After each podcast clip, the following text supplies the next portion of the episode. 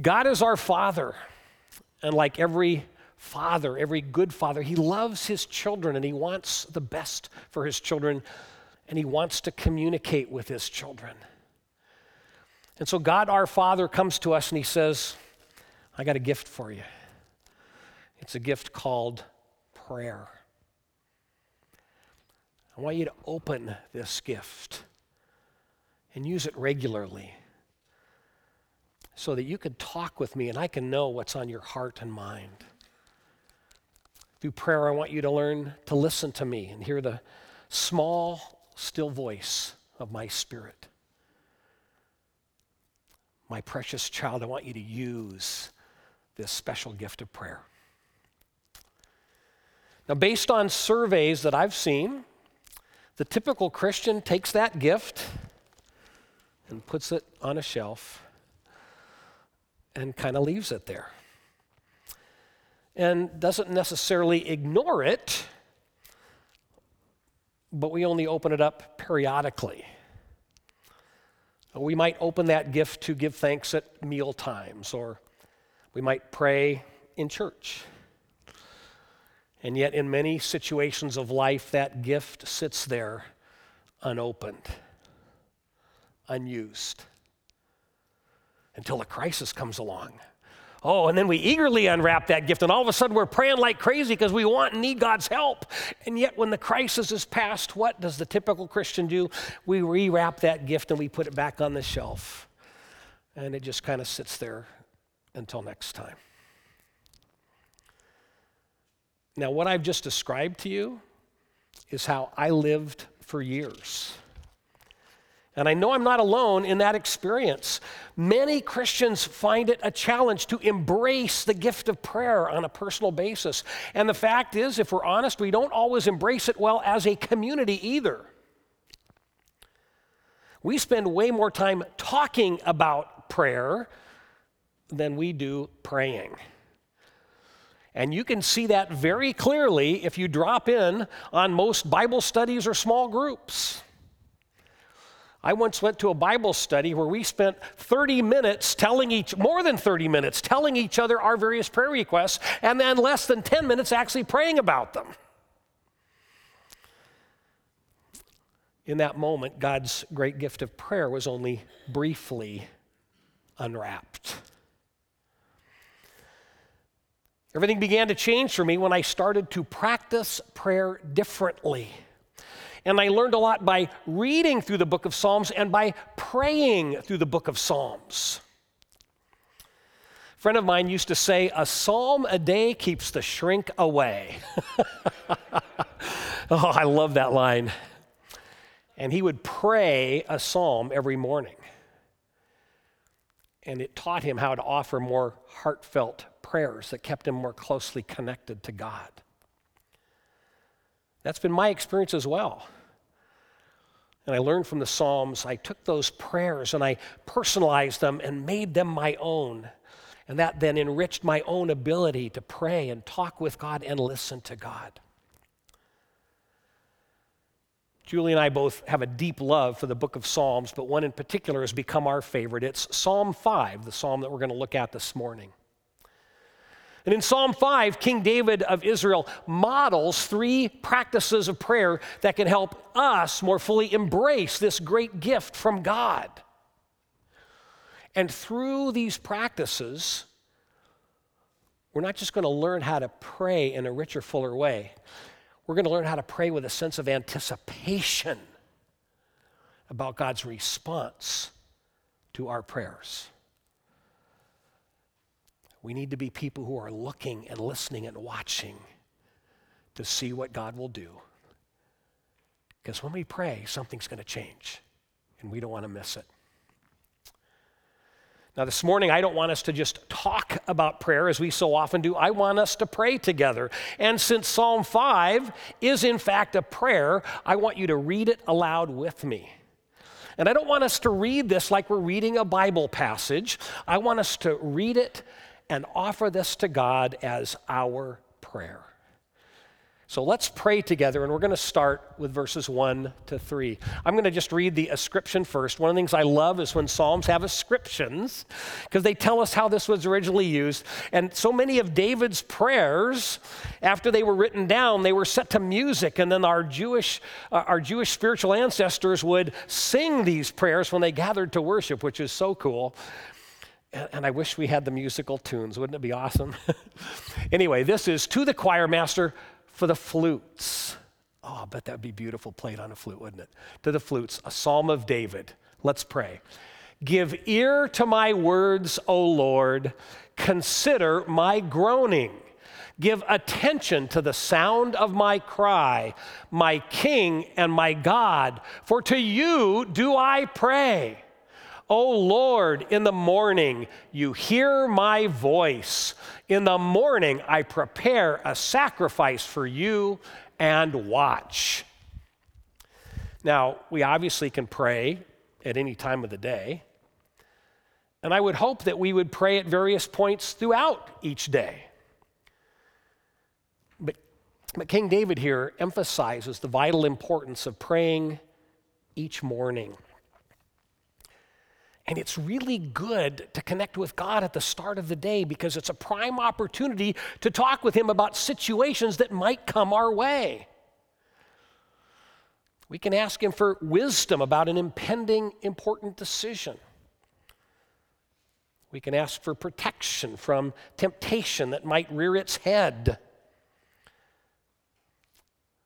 We can ask Him to guide our interactions with other people so that we respond to them in godly ways. And so, as we pray in the morning and pray about things in the head that lie ahead in the day, morning prayer, almost by its very nature, becomes expectant prayer. And we then get to pray and go through our day looking to see what God might do. Morning prayer also is an indication of our priorities. There's a wonderful principle that comes from the Old Testament, and it's called first fruits. God asked the Jewish people, our spiritual ancestors, to take the first part of their harvest and to give it away as an offering. God wanted them to learn that, that you take something and you give to God first. You don't wait and to give to God out of the leftovers. And we can apply that principle of first fruits to many things besides just crops, as the Israelites did. We can apply that principle to our own tithes and offerings. We can apply it to our time. When we give time to God at the start of the day and connect with Him through prayer, we're putting Him first and not simply squeezing Him into leftover time at the end of the day. Morning prayer demonstrates to God and to ourselves that He has top priority. And then, what kind of a morning prayer does David offer here? Well, it's obviously not a hurried pray. He doesn't do what I did for many years and say, Oh, Lord, bless my day as I grabbed a cup of coffee and hopped in the car and drove off to work. David is doing much more than that. There's no sense of rushing in this prayer. He's taking time to share his heart with God, both through words and through feelings. And he makes that clear when he says this fascinating phrase, asking God to consider his groaning. Consider my groaning, God. Now, that, that word groaning in the original Hebrew text has many shades of meaning. And so some Bible translations say sighing, and some say lament. Whatever it is, it's, it's heavy. and we get a picture then that David is not just working through a list of routine requests. He's not praying and saying, okay, Lord, bless me, bless my kids, bless my family, bless my work. Yeah, nothing wrong with praying that way, but he's talking to God on a deeper level. He's unburdening himself to his heavenly Father, and he's doing so in both verbal and non-verbal ways. Think about that non-verbal prayer. groaning. Hmm. You know what? David's not the only biblical author to talk about that. In the book of Romans, chapter 8, verse 26, the Apostle Paul writes something very similar. He says that when we don't know how to pray and we're struggling to tell God exactly what we're thinking and feeling, the Holy Spirit will intercede for us with groanings too deep for words. Isn't that fascinating? And here's the point it's okay to sit in the presence of God and not say a single thing. The purpose of prayer is not to bury God in a blizzard of words. Remember, we, we read the words of Jesus last Sunday. He said that was a mistake the pagans often made as they prayed to their many gods and they just spoke incessantly, yapping at their gods constantly. And we don't need to do that. We can just sit quietly in an attitude of prayer and lay our thoughts and our emotions before God. And because He's our loving Father, He wants to hear everything from us and then respond by reassuring us and comforting us. And so, yes, when we pray, let's talk, but let's also sigh and groan and weep and laugh. We can do it all. And God will receive it all. And I don't know if you've experienced that, but I have experienced some powerful work of the Holy Spirit in my life in those handful of moments when I've been praying non verbally and just groaning or crying in the presence of God and letting His Spirit minister to me. And as we follow David's example and we just lay it all out before God, knowing He's our Father and loves us and wants to respond, then we can get up from our time of prayer and go through the day looking around to see what God will do in response to our prayers. And that's what David models for us here in verse 3 when he prays, I prepare a sacrifice for you and watch. Now, again, the original Hebrew language there is a little interesting. Many Bible translations say, Oh, I direct my prayers to you and watch. But it's the idea of a sacrificial offering and prayer being intertwined here. And here's the idea David is telling God, I'm participating in the Jewish daily sacrificial offering, and that's an act of repentance that clears his conscience as he prepares to pray. Because we need to be a repentant people. We need to be able to approach God with a clear conscience. And so we obviously don't give animal sacrifices, but when we step into the presence of God in the morning, it's good for us to acknowledge our own human frailties and shortcomings and say, Oh God, would you forgive me? Would you have mercy on me? And then with a clean heart, we can make our requests and head out into the day with a sense of anticipation and expectation. As David says, watching, watching and waiting to see what God might do. Yet here's a key point. As we pray and then wait with expectation, it doesn't mean that we should expect that God would always respond to our prayers in the way that we want. To watch with anticipation means that after we pray, we look and we listen and we strive to discern God's will, which just might be different from our own. And let me give you an example. Number of years ago, Julie and I received an unexpected cash gift. Some money that came in that we hadn't expected, and it wasn't a lot, it was a few hundred dollars.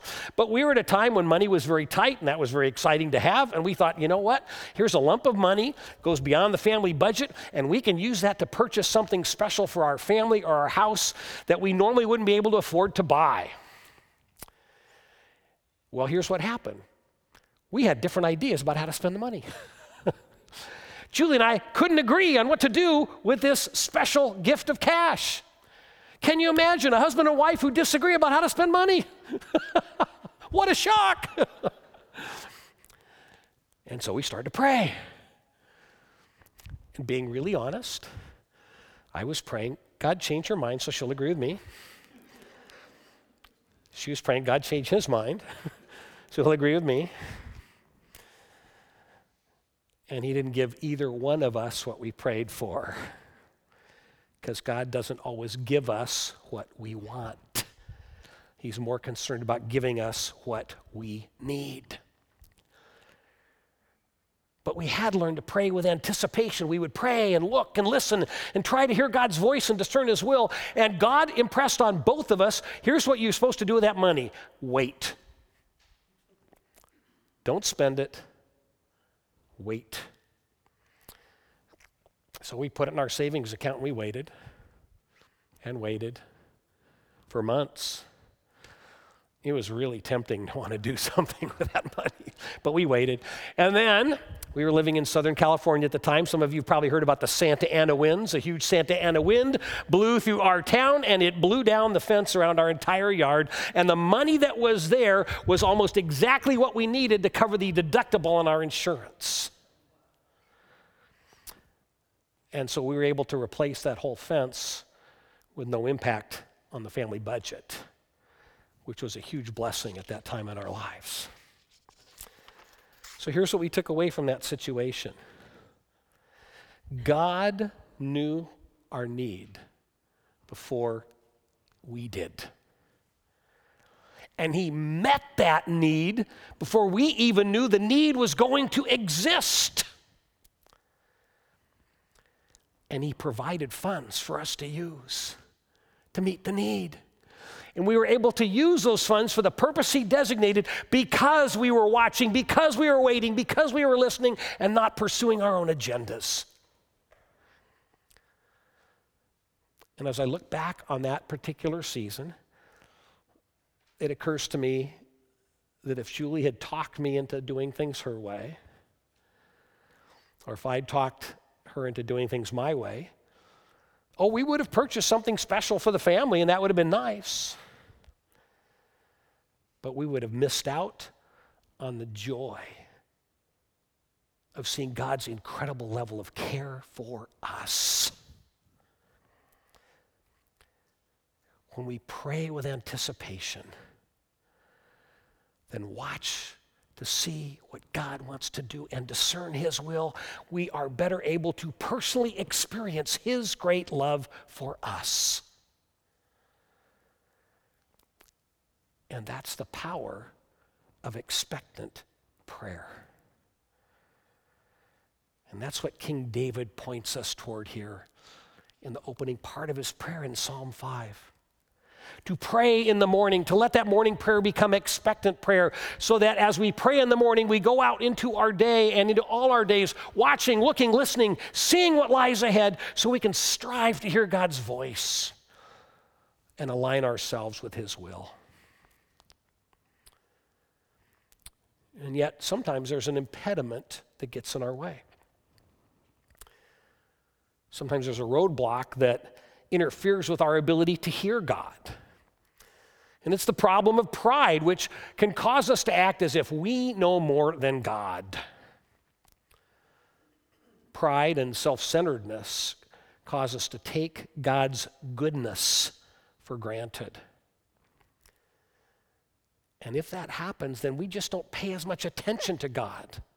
And if we're not paying attention, we're much more likely to miss what He's doing and we were not nearly as likely to follow through on the best that He has for us.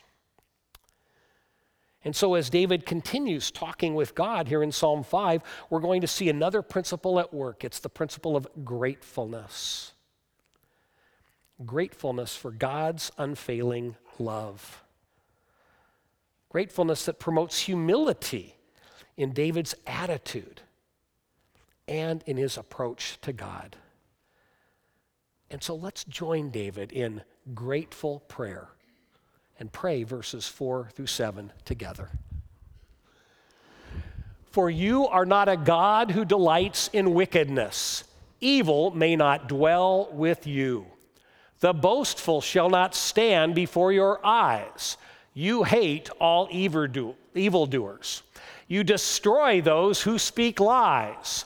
The Lord abhors the bloodthirsty and deceitful man. But I, through the abundance of your steadfast love, will enter your house. I will bow down toward your holy temple in the fear of you. Now, I don't usually pray like that. And I'll bet you don't either. Because a big part of what David's doing here is reminding God of his own character. And doesn't that seem a little strange? Hey, God, let me tell you what you're like. I mean, God obviously doesn't need to be reminded of who he is.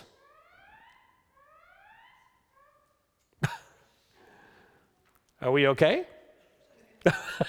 All right. Never mind. yeah, let's pray about it. Yeah.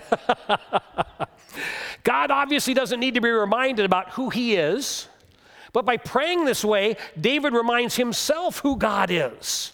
He is reminding himself of God's purity and God's holiness. And that, in turn, reminds David that coming into the presence of God is an incredible privilege. And the result? The result is a sense of gratefulness. Gratefulness for God's steadfast love.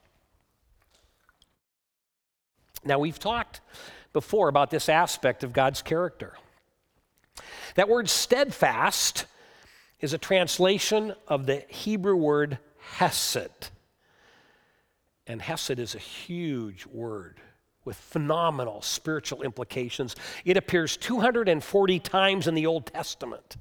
And it is such a rich and complex word that it only can be described in English with multiple other words. So, Hesed means a love that is strong and gracious and great and merciful and kind and loyal and patiently long suffering and more. God's steadfast love is a love we can depend on. It's a love for which we should be deeply grateful. God's unfailing, long suffering love puts up with so much from us. And he never, ever stops loving us as his children. So as David comes into the presence of God to pray, he does so with grateful humility for a God who loves him like that.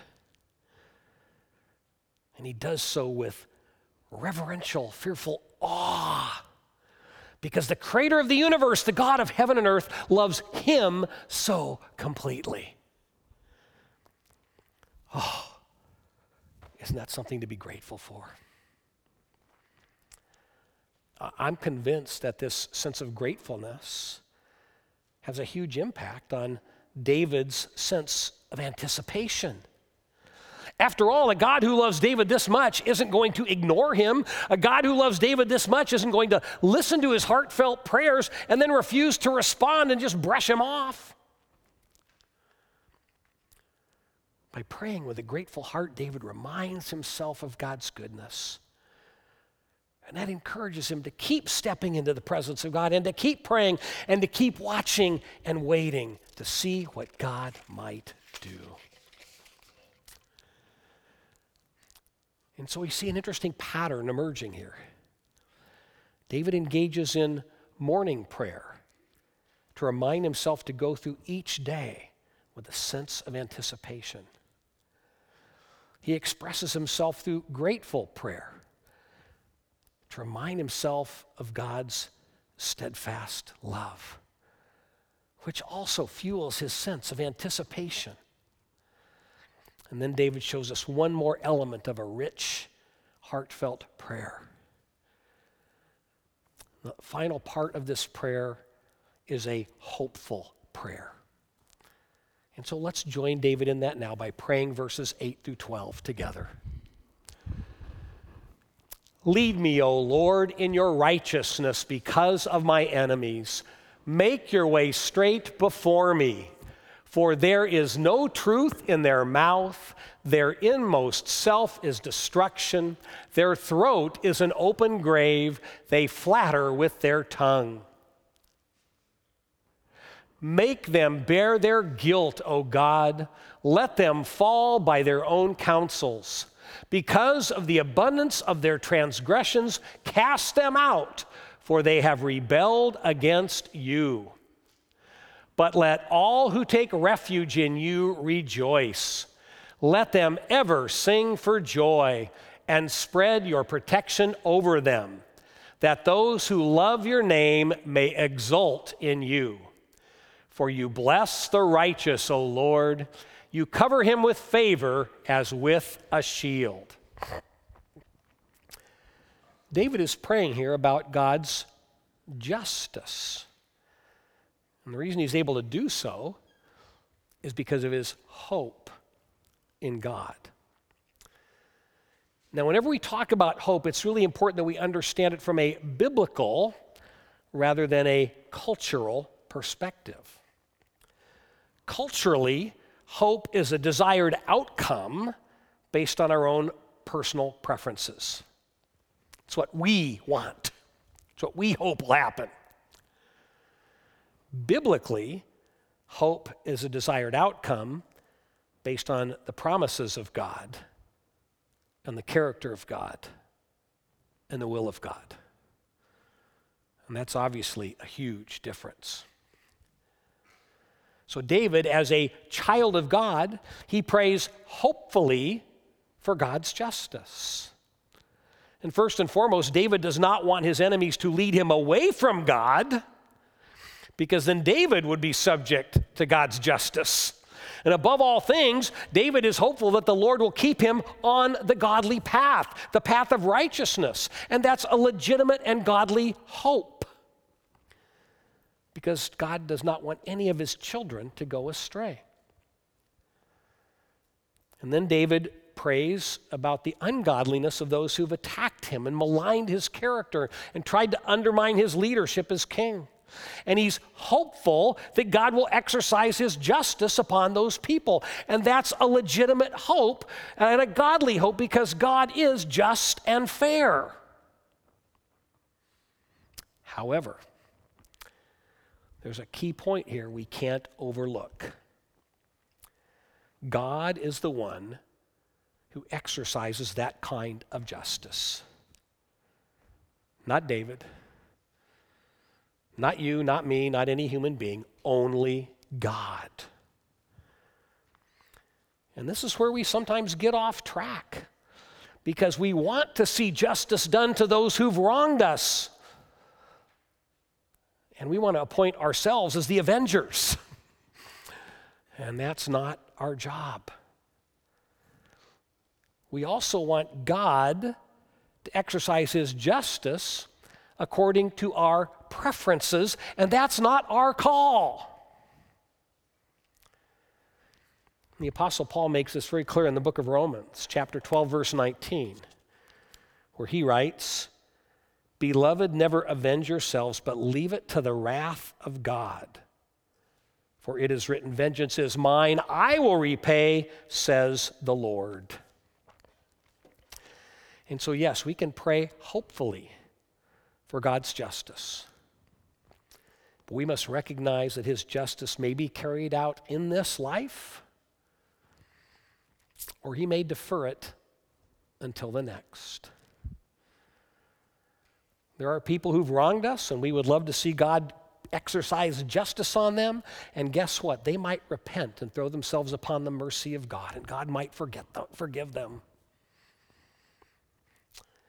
You see, we need to trust that God knows what is best and will do what is best and will do it when it is best.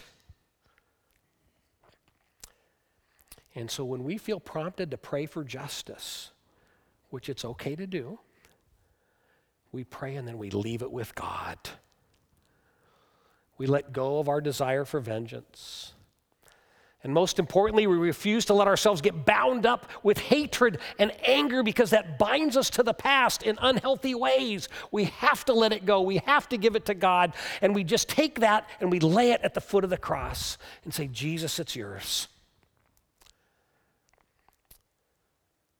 And then we do what David does here in this prayer. We shift the focus of our prayers away from our enemies and toward God's people. And so, like David does here, we just express our hope that God's people will be full of joy and singing songs of praise as we experience God's protection and God's favor. And that too is a legitimate godly hope because that's what God wants for each of us individually and as His family. He wants us to be people who rejoice in His presence as He watches over us and sets us free from the junk of the past and leads us into a rich and vibrant future. When we pray with the kind of hope that David models here, it helps us look outward beyond ourselves, and it helps us look forward with great optimism. It enables us to wait on God with a great sense of anticipation as we look to see what our great God might want to do. And then we can align ourselves with His will and His purposes. As we consider David's prayer here, there's a point I think we often overlook. David didn't just say these things to God, he wrote them down. Have you ever tried writing out your prayers? I have. And at times I find that tremendously, tremendously helpful. The, the, the, physical act of picking up a pen and writing out a prayer, or in my case, typing on a keyboard because my handwriting is illegible even to me.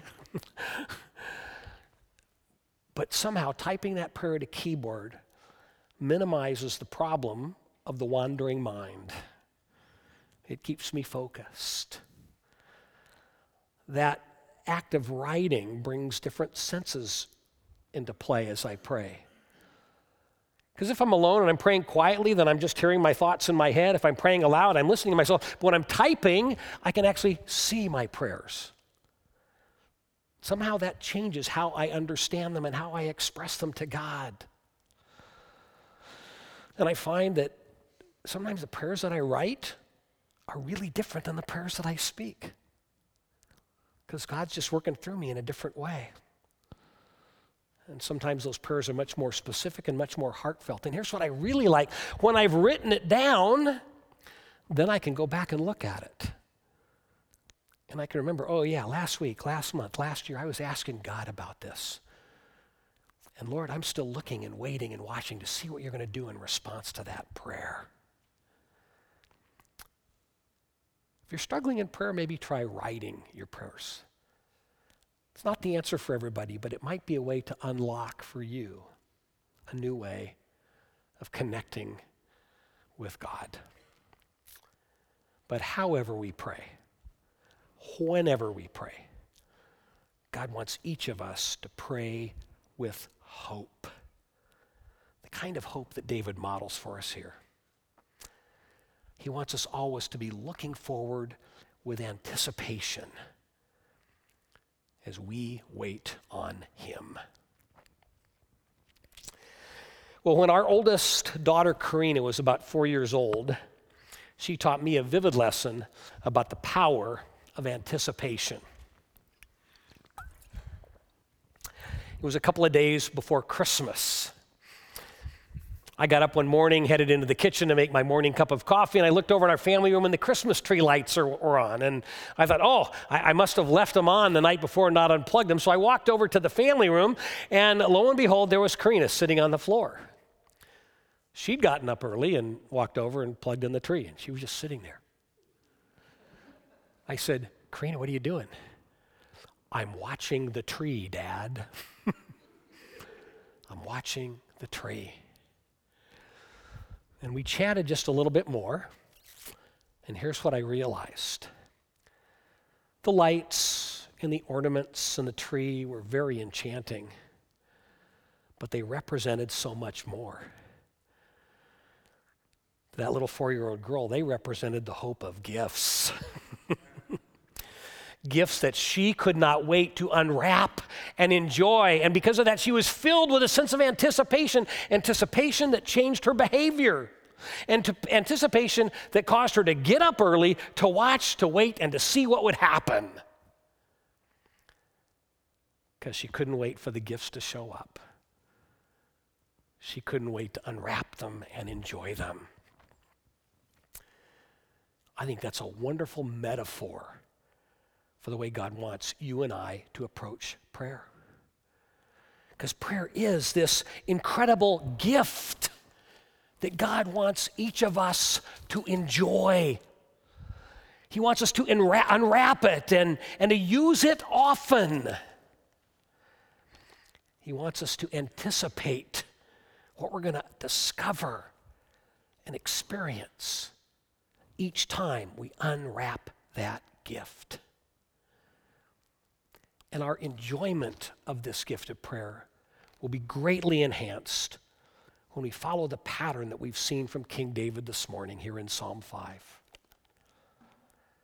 To practice morning prayer, grateful prayer, hopeful prayer. And then, having prayed like that, to live our days filled with anticipation to see how God will choose to respond. And oh, He will respond because of His great love.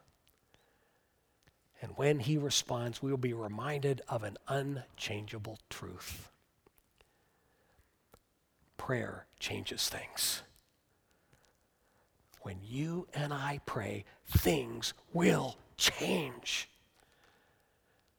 And that is a very great gift from our very great God. Please pray with me.